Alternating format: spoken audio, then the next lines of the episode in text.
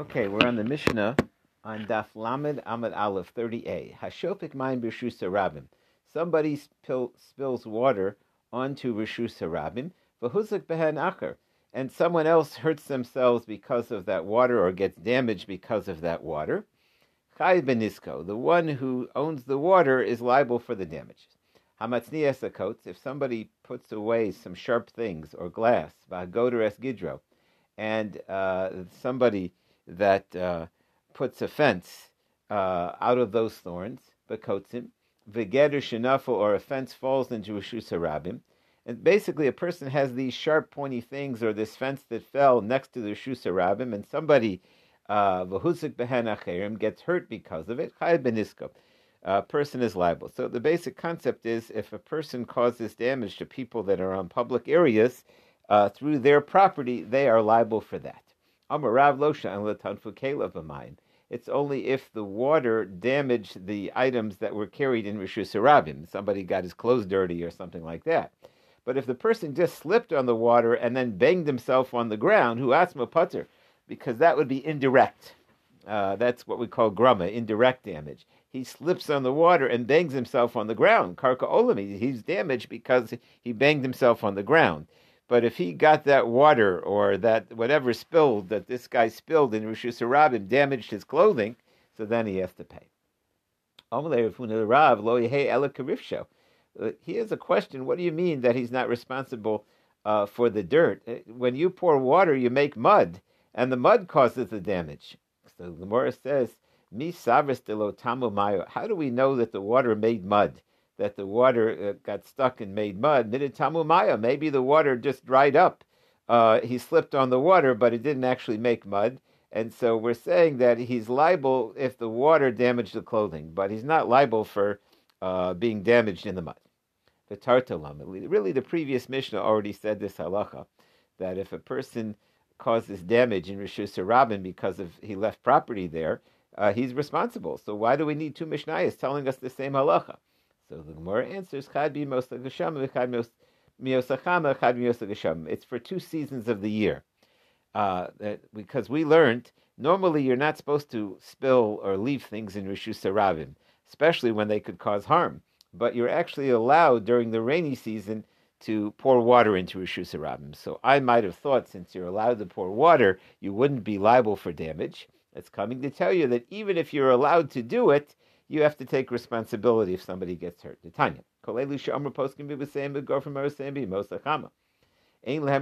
All of those things that we say in the dry season. People aren't wearing boots. They don't expect it. You're not allowed to flood the public roads or empty your sewers onto the public roads. You have no permission. But in the rainy season, you are officially allowed. But even though you're allowed, so that's why we had two Mishnahs to tell you that not only in the dry season, if someone gets hurt or damaged because you left water or liquids got spilled in Rosh Hashanah, but even in the rainy season, even if you had permission to do it, you have to accept liability. So we said a matznias coats if you put sharp things in the wall that people get damage on. Omar Rav Loshan al Mafriach.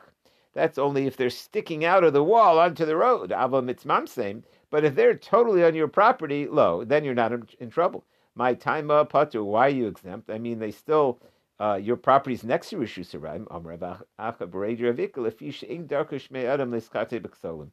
People don't usually rub themselves against the walls. So even if you have a, uh, a fence that has um, uh, uh thorns sticking out of it, since the fence is on your property, you, you don't say that that's, that's your fault if somebody, it's not normal for people to lean against the walls.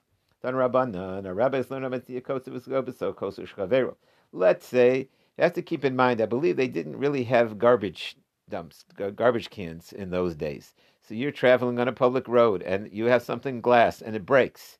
So where are you going to put it? You can't throw it on private property. So what you think to do is you think you're going to push it into the wall of your friend.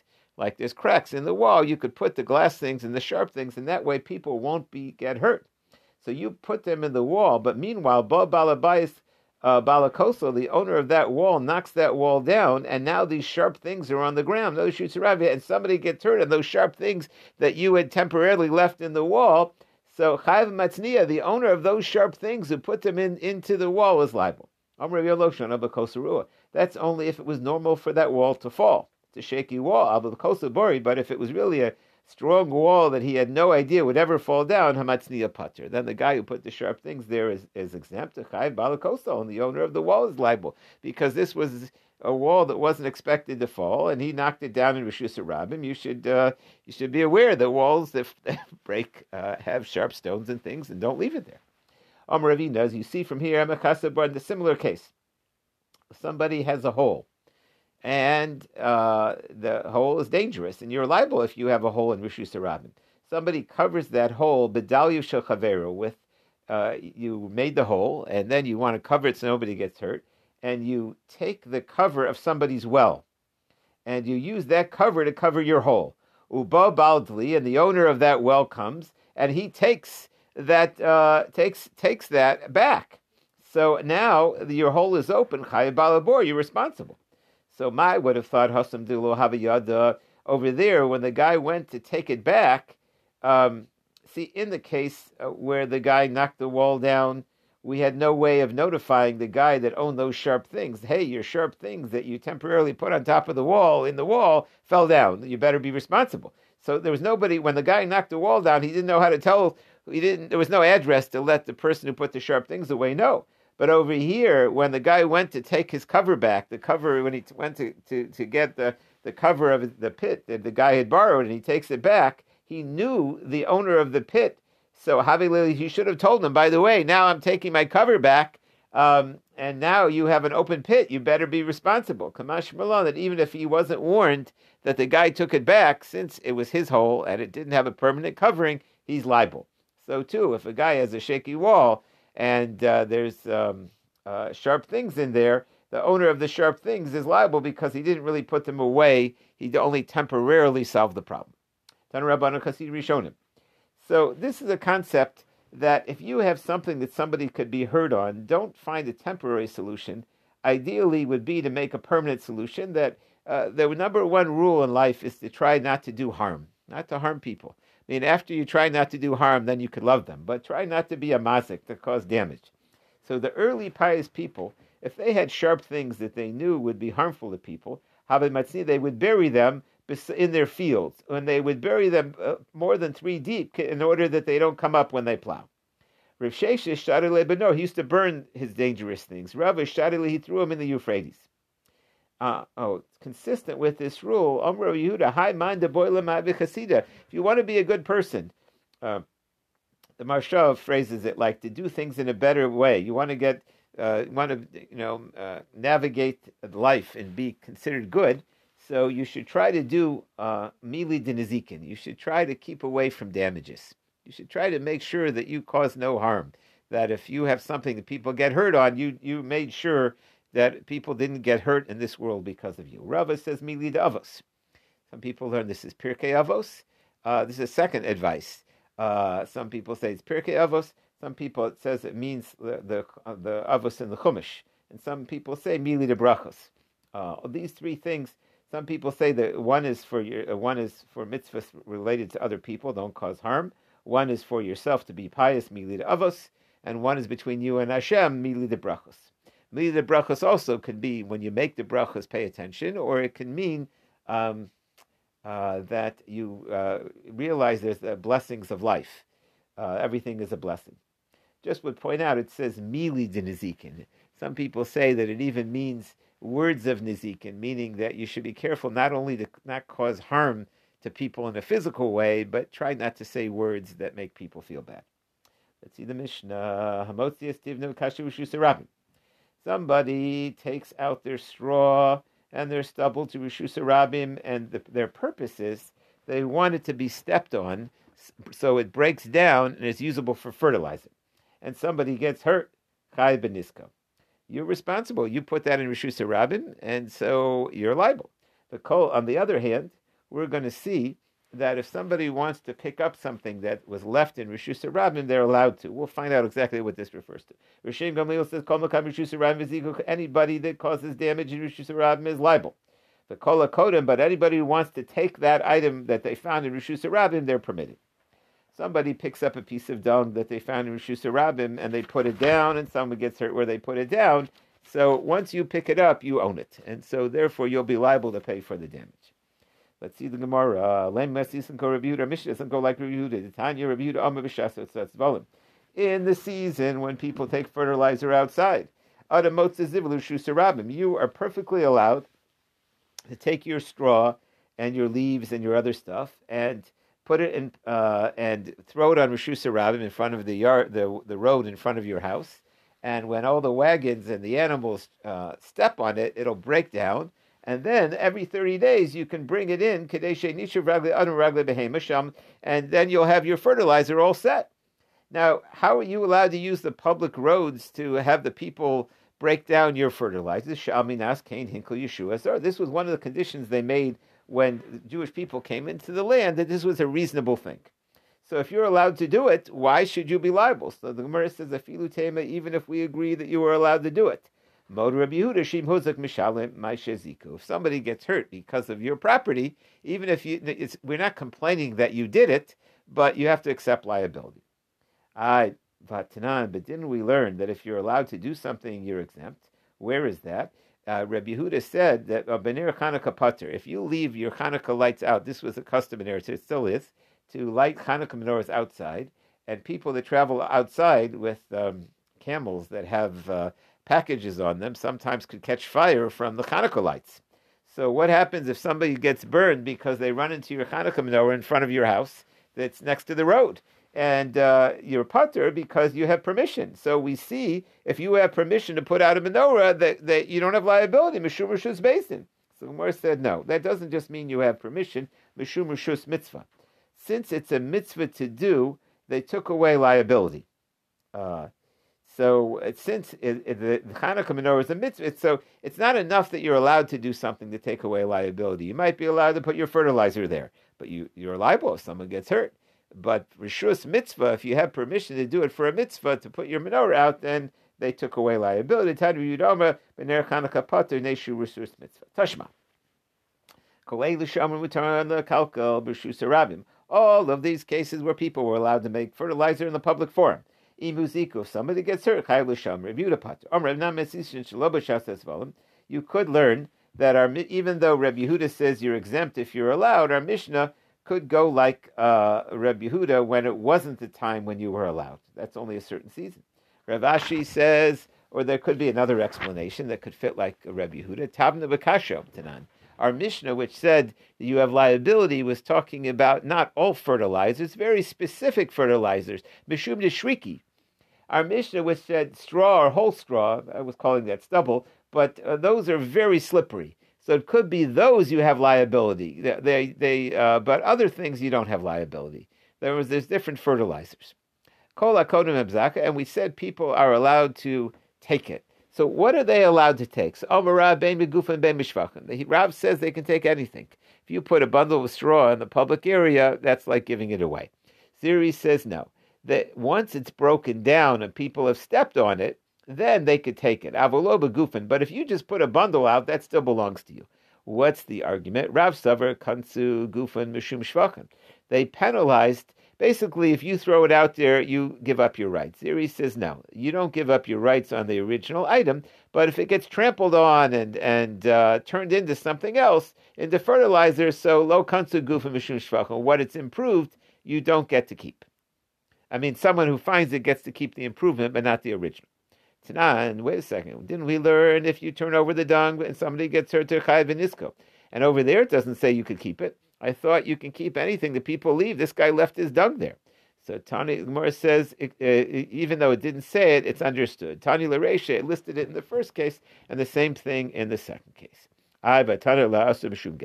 Didn't we say somebody's not allowed to steal? The answer is it's referring to the whole Mishnah. If somebody acquired something and it used to be yours, somebody you put a bundle of straw out and it got stepped on for 30 days and turned into fertilizer, and somebody took it, you're not allowed to steal from him. Uh, La'osa. I halok tani didn't say that. It's none. Didn't we learn Hamotzi Tabna Kashushis? If you put your straw out into Rishus Rabim to turn into fertilizer and somebody gets hurt, Chai Beniska, but anybody who wants can take it. And Mutter B'Shum Gesel. And it sounds like it's okay to steal. But hopefully it's Rishus Rabim Acher Chai. And in that case, with the dung, you're not allowed to steal. So Amar Nam is a glow karamis. Why are you asking on the case of the dung? Davar Sheesh Bo Shvach. Dung doesn't improve. There's no reason for somebody to put it in the public area. So uh, dung, um, things that improve, and people are tempted to leave in the public because they'll benefit from it. So shvach, something that will improve, meaning right now it's whole pieces of straw, and they'll turn it into fertilizer.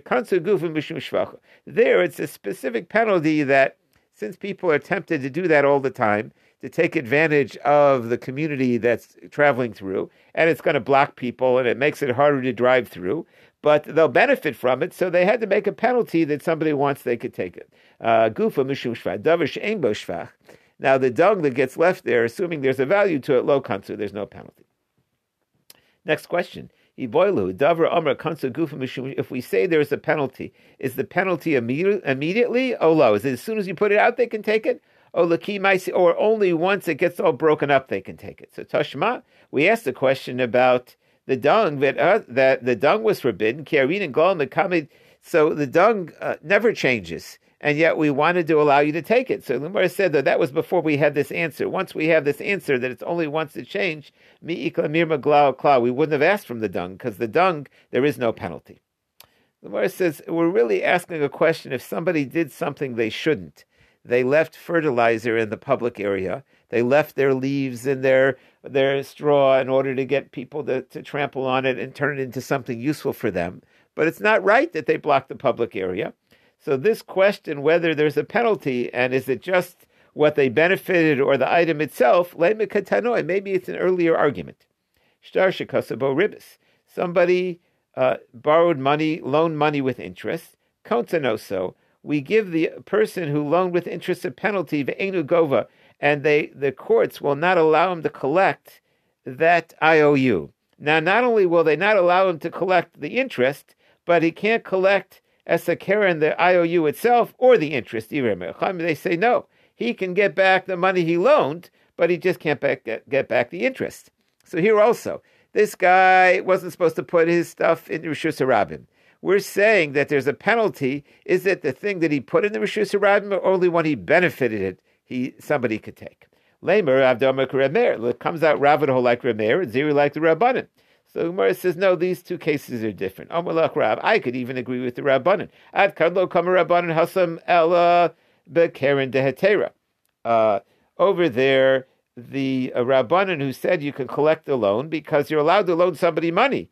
Uh, so you're allowed to do the act of loaning the money. It's the fact that you want to charge interest that's forbidden.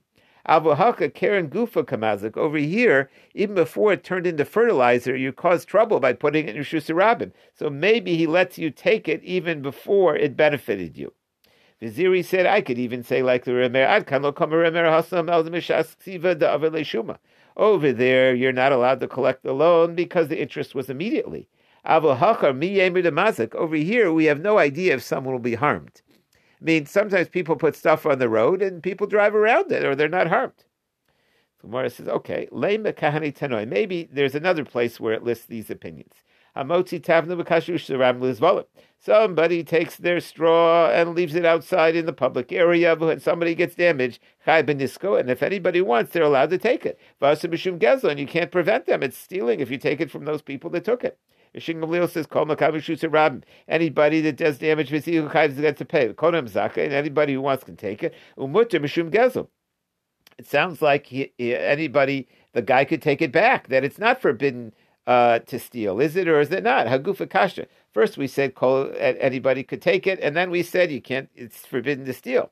So the words here are confusing. If you say you can take it, it means you can't steal it. If you can, so can you take it or can't you take it? Elav the Gemara says it's a little confusing, and that's why we have to say Haki Komar. This is what it means to say.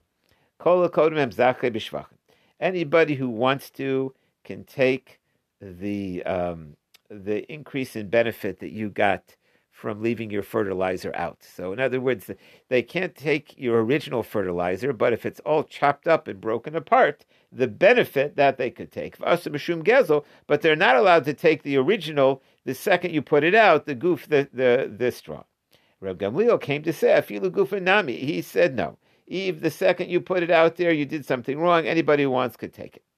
The Ziri Vadatin, like Ziri, it's for sure two different opinions, but according to Rav, is it, uh, is it a debate? Amalach Rav Kuliyama Katsagufim Mishum Shvach. Everybody agrees, really, we don't want you to, to put your stuff in the public area. You have no business using that area, trying to take advantage of the people traveling through, blocking the roads. You shouldn't do that. And therefore, really, we allow those people to take it if they want. But the question is if we announce it or not. It's a very interesting concept. Sometimes something is the correct halacha, but we don't advise people of that. Ditmar, Rav Huna Marav halacha, that is the halacha that in theory, if somebody took what you left out there, uh, they could keep it. The ain't moment came, but we don't announce to people that we're not trying to make trouble here. We want to get people not to throw their stuff on the roads. Ravada Barava says halacha. No, that is the halacha. Eini Rav Huna afker chushli. Didn't Rav Huna once announce that anybody can take the barley that was put out? Ravada Barava after slichusta, he said anybody who wants can take the slichusta that was left out. Slichusta is like the the leftover dates. So Bishlem Ravada Barava, so he holds um, that you you could tell people they're allowed to keep it. So that's why he announced it. But according to Rav Huna, who you're not supposed to announce it, Le Mahadri did he change his mind? So the answer is he didn't change his mind, but those people were warned several times not to do it. And so then he made a public announcement, anyone can take it. That discourages people from doing something if you say that anybody's welcome to come take it.